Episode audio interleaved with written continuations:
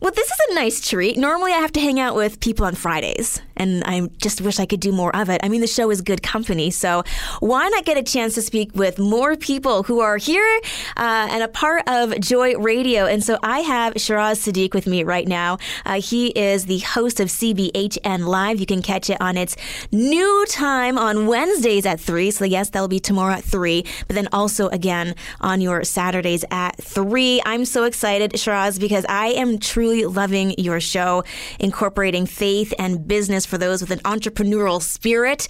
So I want to know a little bit more, though, about the man behind the mic. Shiraz, how's it going today? Uh, that was a fantastic intro. I think a lot of that was inflated. We're not that good, but we're certainly trying our best to get there. Thank you, Holly. Can I tell you that uh, being a part of the Joy community in and of itself has just been uh, refreshing. Just being among people who are passionate about what they do, and then I can bring my passion to the table. Man, it's a powerful community. So thank you for being so welcoming and allowing me to be a part of what's happening at Joy. Oh, of course. I mean, I love business. I love having faith, and I've always had that. Um, that idea in my heart that we need to have excellence no matter what field we are in, whether you're a pastor or whether you are a prime minister or whether you are, you know, whatever the whatever the job is, just to do it with excellence. And um, that's why having programs talking about everyday life, but how do you incorporate your faith into it? Where did the idea come from for CBHN Live? It's just this concept. One of the principles that we operate under as CBHN is we all have a responsibility to be better at what we are better at. Hmm. And as long as we can do that, continue to pursue the passion, the passions that are within us. See, where all of us are better at something than someone else. It just comes more naturally to me than someone else. You'll see people where they're struggling for hours to do something. Somebody comes along and they get it done within 20 minutes. Mm-hmm that's a sign that that's something that God has created and designed within their DNA to deliver to the planet because it just comes naturally. So for us, being a better Christian, if you're in a context where being a better Christian is ensuring you're wearing your three piece suit on a Sunday, yeah, or you, you get to f- sit in the front row with all the other pastors.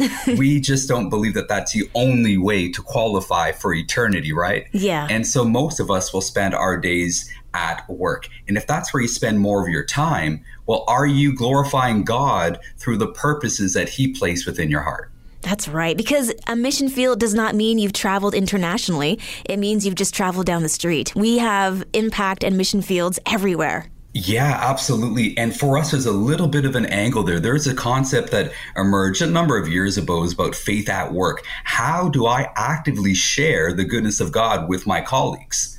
Well, that is great and we're building on that right? So ours is a little bit of a 2.0 on the faith at work movement. I, again that's about using work as a missions field. What we're saying is if god has made you to be an accountant then you better be the best accountant that firm has ever had. Why?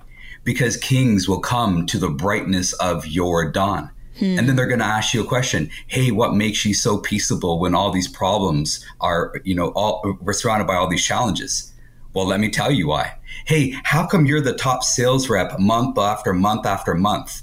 What's your secret sauce? Well, let me tell you why. So it creates an invitation because everyone wants to be around success and they want to bandwagon great movements and great people, right? Mm-hmm. And so why not be the best that you can be? Because watch, people will follow you not because you declare that you're good, like like you're a righteous person. They'll follow you because the work that you create is something that they want to emulate. It reminds me of this saying, actions speak louder than words. Okay. And I, I should have just let you say that because uh, I went on for like a minute and 38 seconds and you like, hey, wait, actions speak louder than words, Rod. It's just five words. I guess that's why you're great at what you do too, Holly. Oh, thank you. I just love your passion though for what you're doing. Where did this come from? Like, you don't just wake up one day and you're like, I want to help people in their vocation be lights. Where, where did this start? Yeah, yeah. So 19 years old, my uncle, uh, pastor of a church, he's sending me to, um, he's sending me, and he's paying, you know, full ride ticket to to uh, to a seminary in of all places, Winnipeg, Manitoba. Uh, and, yeah, you know, the thriving metro, metropolis, uh, and and so I'm ready to go we're having this meeting at the church, planning out the summer outreach uh, events, and great plans, great designs. And I asked a simple question. It was a simple question, like it was nothing. It was a simple question. Hey, how are we gonna pay for all this? Hmm. And uh, man, I got uh, I got raked over the coals. Have you no faith? Ooh. Um, I'm like, okay, yeah, I got faith. That's why I'm in the room. But yeah. still, like, how are we gonna pay for this? And oh, uh, you know, God will provide. I'm like, slow down. I'm not a fisherman. I'm not going and I'm not going to find fish and open up their, their mouths and there's going to be some gold coin to pay off my taxes, mm-hmm. right?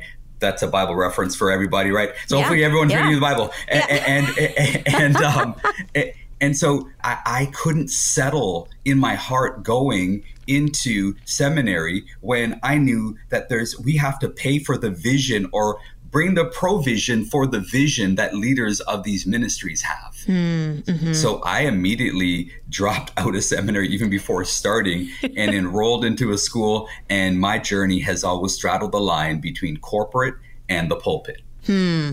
So I've been I've pastored at a number of churches for years and gone back into corporate. I've been and anytime I'm in corporate, I've always had a record setting Uh, moments, right? Whether it be sales numbers as a national sales leader, you know, record setting numbers again, made a lot of money. Great. But why am I making this money for? I'm like, hey, God, let's pay for the visions that these pastors have, that these great people of God who are sacrificing so much. How do we pay for that? And so my journey has always straddled the line between the pulpit and corporate.